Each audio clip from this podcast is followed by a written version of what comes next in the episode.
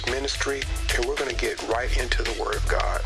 John 15, 18 says that if the world hates you, you know that it hated me before it hated you. I have a question for you.